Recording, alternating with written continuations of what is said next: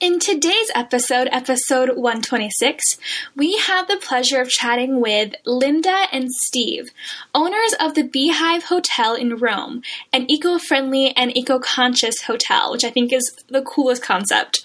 So in this episode, we discussed lots of great things, including how they got to Rome in the first place and how they managed the bureaucracy of Italy with starting their own business, and how they learned the Italian language over a span of 15 years through handling the business and raising their 3 daughters. They mention a few of their favorite words and phrases toward the end of the episode, and we don't translate them from Italian to English, so if you want to know the meanings, go to icebergproject.co/126 to find those translations and to find all of the other links of the things that they mentioned. Without further ado, let's dive in. This is Cher Hale, and this is the 30-Minute Italian Podcast, where we're all about boosting your confidence in speaking Italian in 30 minutes or less. Hi, everybody. This is Cher Hale with the 30-Minute Italian Podcast, and I am here today with Linda and Steve from the Beehive Rome, which is actually an eco-conscious hotel slash hostel, and we're going to chat today about how they opened the hotel hostel in the first place and how they got to Rome. So welcome, Linda and Steve. Thank you. Thanks for being here. Now, I want to hear from both of you on this. Which one of you wanted to go to Rome in the first place? Where did this dream come from?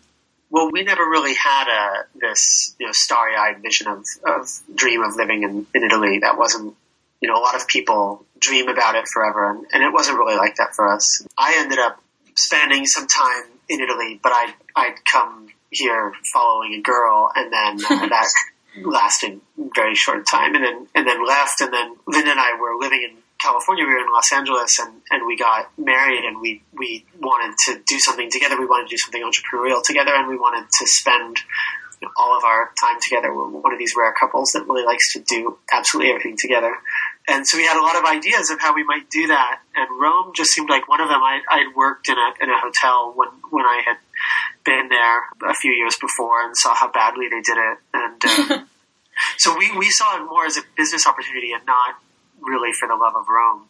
Right, so it was less fantasy and more like, okay, this could be our venture together. Yes, it came from a more kind of pragmatic feelings that we had of needing to work, creating a business for ourselves, but wanting to do it away from the United States and living somewhere internationally. So, we thought of other places in the world too, but in the end, Italy stuck, and that's where we ended up coming. I should point out that in retrospect, they were all totally crazy ideas. It wasn't like it was just a really well-planned one. It just was the one that stuck for some reason. But all of them were pretty half-baked. We were going to go to Asia. We were going to go do something. Every week we had something different we were going to do.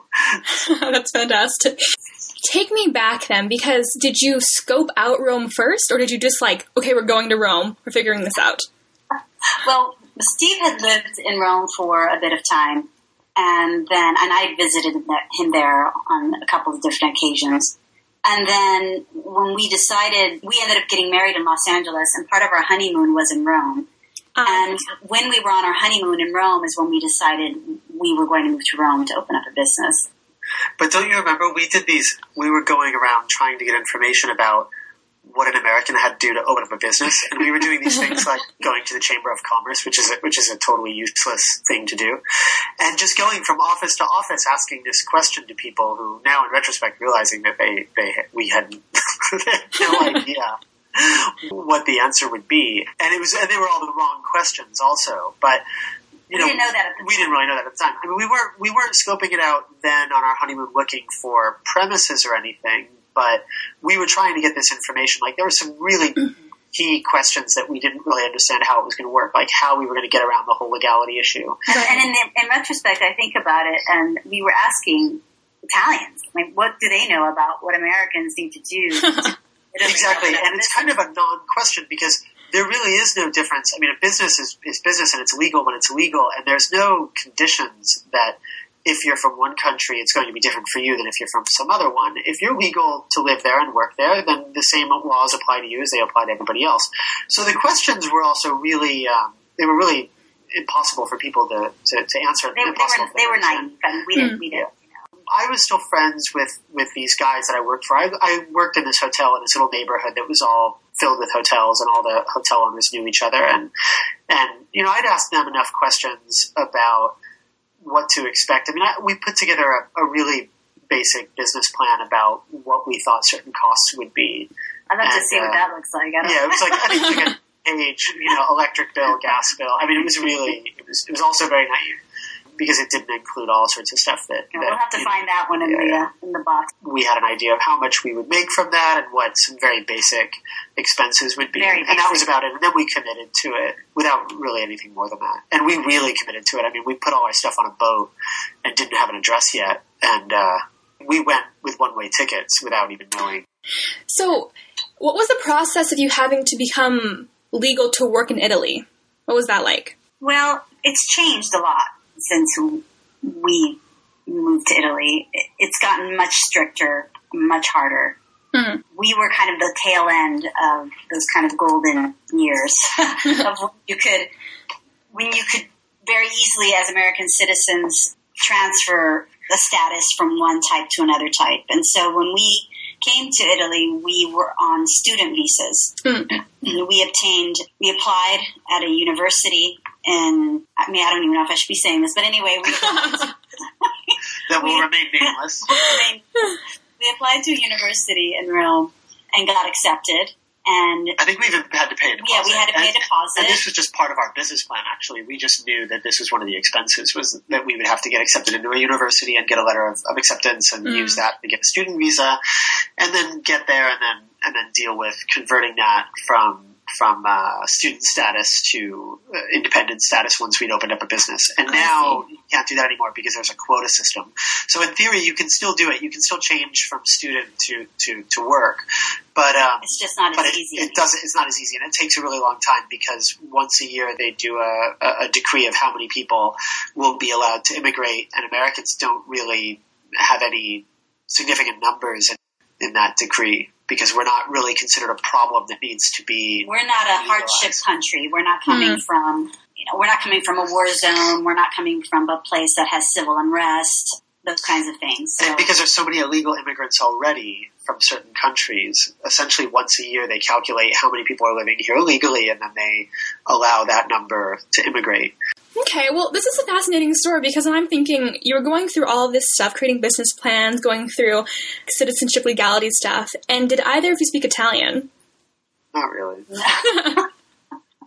No, my family's Puerto Rican, so I spoke Spanish, and Italian is very similar to Spanish, so I understood Italian really well from the very beginning, but I couldn't speak it, so... At the beginning, it was a bit frustrating because I understood a lot, but I could really respond without it coming out in Spanish. Now it's the complete opposite. Now I understand Spanish still very well, but the only thing that comes out is Italian. Huh. So I think I was the opposite. I think I could express myself okay. I could get my point across, but I couldn't understand it very well at all. I had a really hard time understanding it. But I didn't realize how bad I spoke. At the time, I would have said, yeah, I speak Italian, sure. But now I realize that it was terrible, that I don't know how I got by with. Wait, so how many years have you been there? 15. Okay. And in that time span of 15 years, what were what did you do to acquire Italian? Both of you. Well, Linda had kids. Oh, that's right. You have three, right? Yes, we have three daughters. And you learn different vocabulary, different things that you're going through in your life. So Linda knew how to say all this stuff, medical type of stuff. Pregnancy. Right.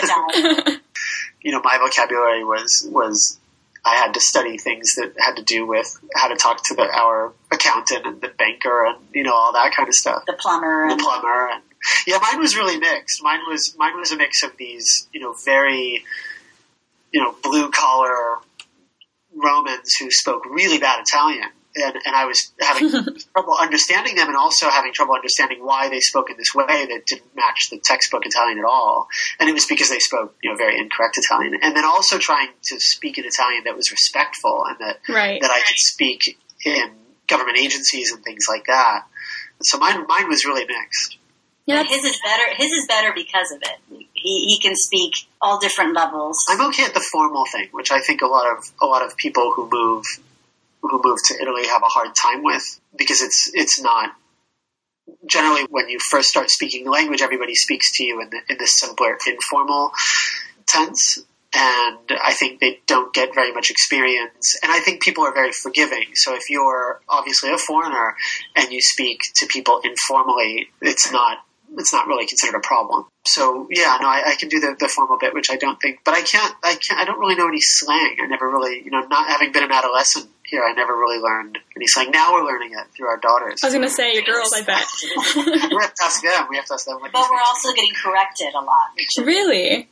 Yes, which can be good and bad. My daughters... We get laughed at a lot. Our daughters are very...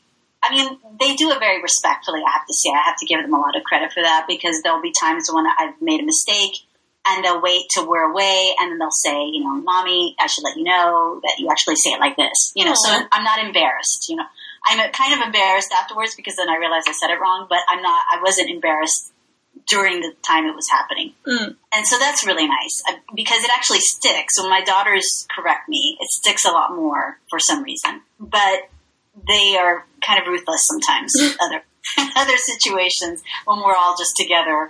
And yeah, they have a lot of fun with us. But see, they went through a similar thing though, because they were all born in Italy, but their first the first years of their life at school, they went to a British school. So Italian was something that was always in the background, and it was something that they heard when we were with certain friends, but we never spoke it at home. I mean, we peppered in some words and phrases when we felt like it, but it wasn't something that we spoke. So they weren't familiar with, and they were familiar with, but they weren't that comfortable with it. I don't think they felt like they spoke it. And then we went away for a few years. We were in Southeast Asia for a few years, and there they spoke only English. And then when we came back to Italy, this is about 3 years ago, we threw them into public school. Mm. So they were really struggling at first to try and communicate and to try and understand the grammar and everything else. And they came out of it doing extremely well. But, so now when they laugh at us, we have to remind them that 3 years ago they were in the same boat. They were saying some pretty strange stuff themselves. So you mentioned the textbook type of Italian, which is what you wouldn't hear with the workers. Did you actually try using textbooks or audiobooks to learn in the beginning? Yeah, I did. I studied a lot on my own. No, he took a little class, 2-week class year. Even before we. Yeah, this was before we went there. Yeah, no, I never studied languages in high school or in the U.S. I think Linda tried to teach me, time and numbers in Spanish once, when I was 16, and I failed miserably. I did really badly. But when I first went to Italy for the girl, I took a couple of classes, and I think it was about 2 months of pretty intensive classes. And then I just studied the rest on my own, and I just spoke a lot. And then I had no money, so I had to work, and I was, really just thrown into the, kind of into the frying pan. But since then, I know exactly. You had asked questions, kind of how do we structure learning the language? And now I because I've studied French since then, and then when we were in Asia, and I had studied Indonesian there. And now I feel like I almost, for myself anyway, have it down to a science, because what I learned in the class was just the verbs to have, to be, and how to conjugate in the present and the simple past. Mm-hmm. And Italian being an extremely logical language, even though people don't speak it the way they ought to. So you can't go by what you hear. But if you go by what the language is actually supposed to do, it's incredibly logical. And if you understand those basics, then you can teach yourself all kinds of verbs. And when you study language, I think then you see which are the ones that I need to learn first. When you've studied one language, it becomes really evident what words you need to learn first to be able to say a whole lot of stuff. Do you know what I mean? Yeah, completely understand. And so when it comes to those things, were there any parts, let's say, of the grammar, little parts, maybe the subjunctive tense or things like that, that you had to struggle with and overcome, or are still struggling with? I'm the poor speaker. I sound good because I have a Spanish accent, so the way it sounds nice. So a lot of people are so complimentary of my Italian, I think, because when they first hear me speak, I sound really wonderful, I guess. But my vocabulary is really poor, my grammar, I'm lazy. I've just gotten to this level of Italian where I feel very comfortable. I feel I can speak with anyone. I have no problems with it. I just open my mouth and start speaking. But it's a laziness that I've achieved at this point in time where I know, I've said recently actually to myself, I really need to take some courses or something to improve my Italian because I've gotten really lazy and it shows when I speak. But I've seen this happen with other Spanish-speaking people. Because you had it easier, that you could just understand, there was less... I don't know how to explain it. It's like there's less demand on having to really learn it as a language because you can just sort of wing it, and then that's functional and that works. And when you come from not being able to speak it at all and not being able to understand it at all, that just doesn't work. You know, you have to kind of take it apart and be able to put it back together, and you have to understand why you're saying this instead of something else. So I think a lot of people who come from speaking another language that's very similar kind of suffer for it in that sense. Yeah, and once you get, I mean, with languages, you know, the point of them is still to be able to communicate. So, you know, once you get what you're after and you're able to communicate, there's very little incentive to keep improving. So if you get by right from the beginning and you make friends and people respond to you and they can laugh at your jokes and, you know, all these things work, then there's not really any incentive to make sure you say one thing in the correct tense instead of the one you're saying. Right. Especially since Italians don't really care. I mean, they don't correct you. They don't. I think that's what happened to me is that I developed this comfort and this level that worked. You know, Italians are very forgiving about the language with foreigners. So, you know, I was able to communicate. I was able to make people laugh. I was able to make friends. And for me, that was enough, you know, or that is enough. And also, until recently, where I just feel like, oh, you know. Well, you can see girls, you know, do homework and stuff like that. Yeah, that's true. Yeah. But also, you know, Italians, they're not very comfortable with their language skills for foreign languages. So the fact that you speak their language, for most people, they find that pretty impressive, and they're very forgiving because I don't think they would be comfortable trying to speak to you in English. And that's, you know, just a generalization because there's loads of Italians who speak really good English. But if you compare it to other nationalities where second languages, and English in particular is practically not even a second language, it's like another first language. Mm-hmm. You know, Italians are very different in that sense. So I think one of the reasons why maybe they don't correct you is because they feel like they wouldn't be able to do what you're doing already in another language. Well, while we're on differences, I was wondering, have you noticed any, I guess maybe like 2 or 3 big cultural differences between LA, so California, and Italy, and Rome especially? Mm. Oh, wow. I mean, it's, you know, we've just been gone for so long that you kind of forget. But, I mean, there's definitely the concept of time, which is different in Italy versus the United States. You know, time is very elastic in Italy, and things are a little bit more rigid in the United States. Yeah, you don't apologize for being late. Yeah, you don't. People think you're crazy when you say you're sorry for being late. So I have a little story that I tell where... So when I lived in Italy, I lived on this little street, which was also the street that I worked on, and, you know, knew everybody. My universe was pretty much within one block of on the street. And I'd been away for, I mean, it was a few years, I think, until maybe it was 5 years or something. And then we were there on our honeymoon, and I hadn't really let anybody know. This is also kind of pre-internet, so it's not like I was in touch with any of these people that I knew. And we got into Rome, and we went to the neighborhood, and I turned the corner, and I saw these people that I hadn't seen in years, and everybody said, "Oh, ciao, Steve," and many of them who knew my name that I didn't even realize that they knew my name. So then I was living in Los Angeles, and I worked at in a travel agency that was right near UCLA.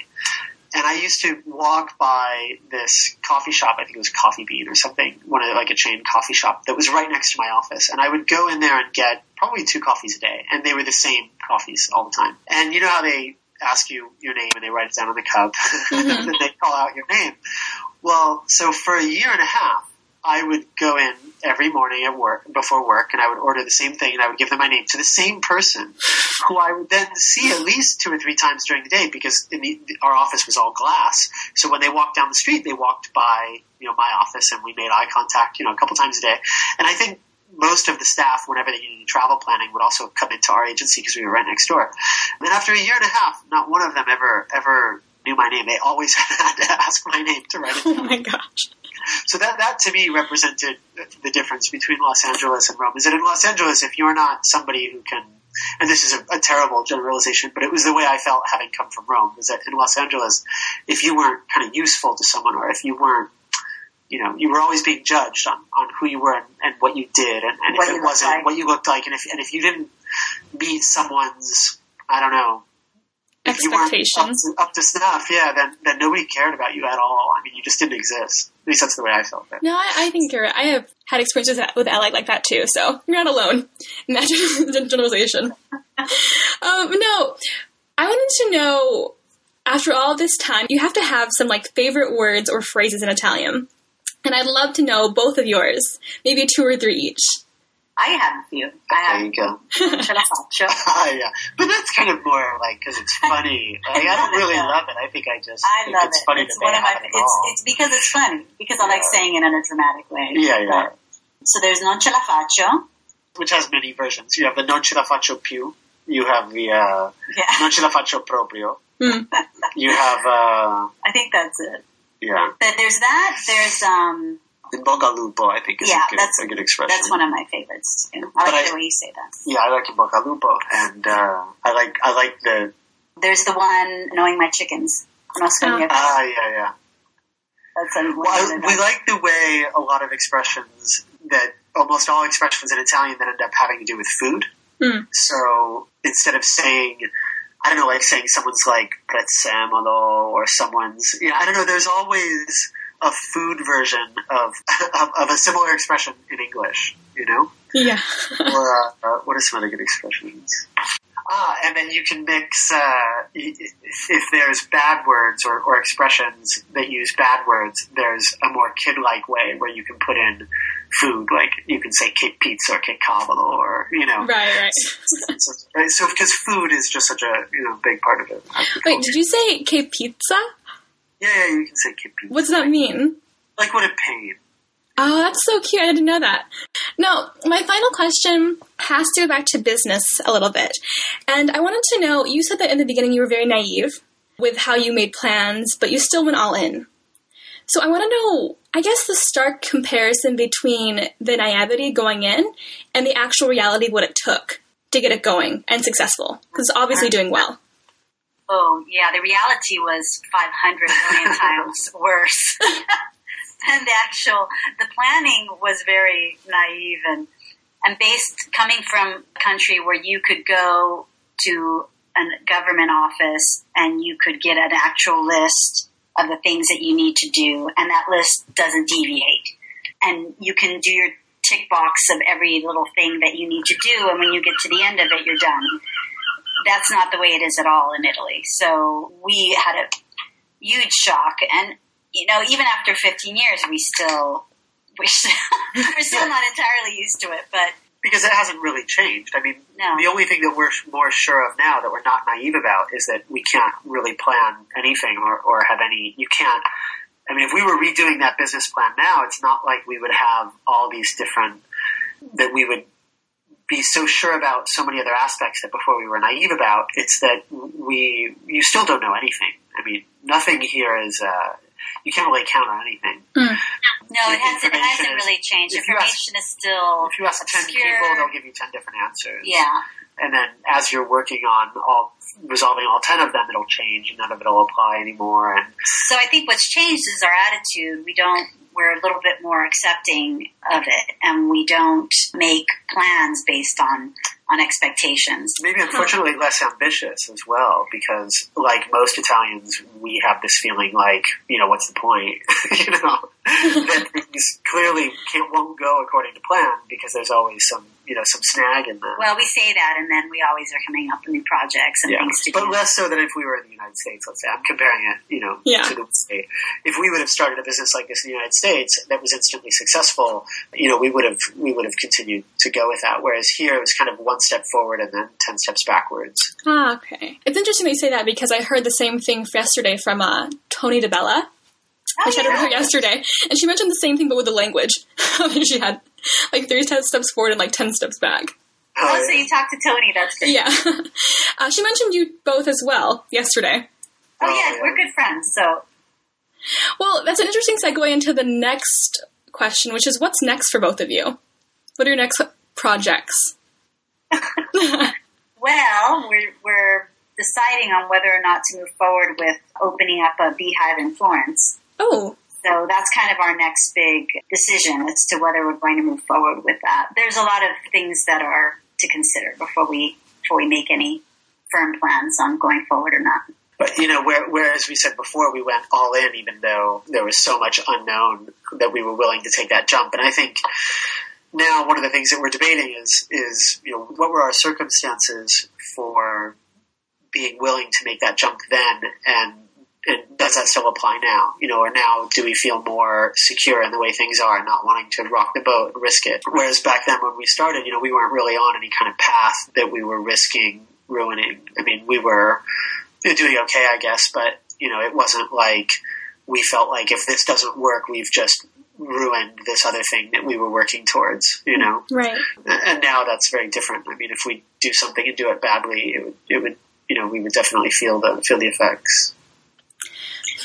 Interesting. Well, you only have the one location in Rome, right? Right. Okay. But we have another business, too. Oh, you have another one? Yeah, there's The Beehive, which is our little hotel, and then we have Cross Pollinate, the name was a joke from a friend, and it just stuck, and we just kept it. We liked it. But Cross Pollinate is Steve's baby, his project. So we have about 400 to 500 places in 8 European cities, and it's all a curated list of places to stay, bed and breakfasts, and private apartments and things like that. It's a bit, I mean, I hate to say it, it's a bit like Airbnb, but we started, you know, when those guys were in high school. So it's a bit like that, but, you know, it's not based on this community, and it's not just a marketplace. I mean, we get involved to make sure that when people put their trust in us to recommend something, that we don't let them down. So we're much more hands-on on making sure that the owners that we work with and that their properties are well vetted, and that we kind of follow a filtering process. So when we have problems with people and they turn out to not be as professional as we would like them to be, or not be able to deliver the experience that we think people should have booking through us, then we remove them from the site. So everything on the site are places that we would recommend to. And there would never be anybody stuck with no place to stay. Yeah, we're accountable for. Yeah, we're accountable for everyone. Yeah. Well, I love that. If people want to use either Cross-Pollinate, or if they want to stay with you in Rome, where can they find you online? Well, the Beehive is www.the-beehive.com, and Cross-Pollinate is cross-pollinate.com. Perfect. Well, thank you so much for being on the show. It was really a pleasure. Thanks, Cher. It was great talking to you. You've been listening to the 30 Minute at a Time podcast with yours truly, Cher Hale. If you've been struggling to understand Italian grammar, then I have quite the gift for you. It's what I wish I'd had when I first started learning Italian. It's a complete guide to all the tenses in Italian, along with their English comparisons.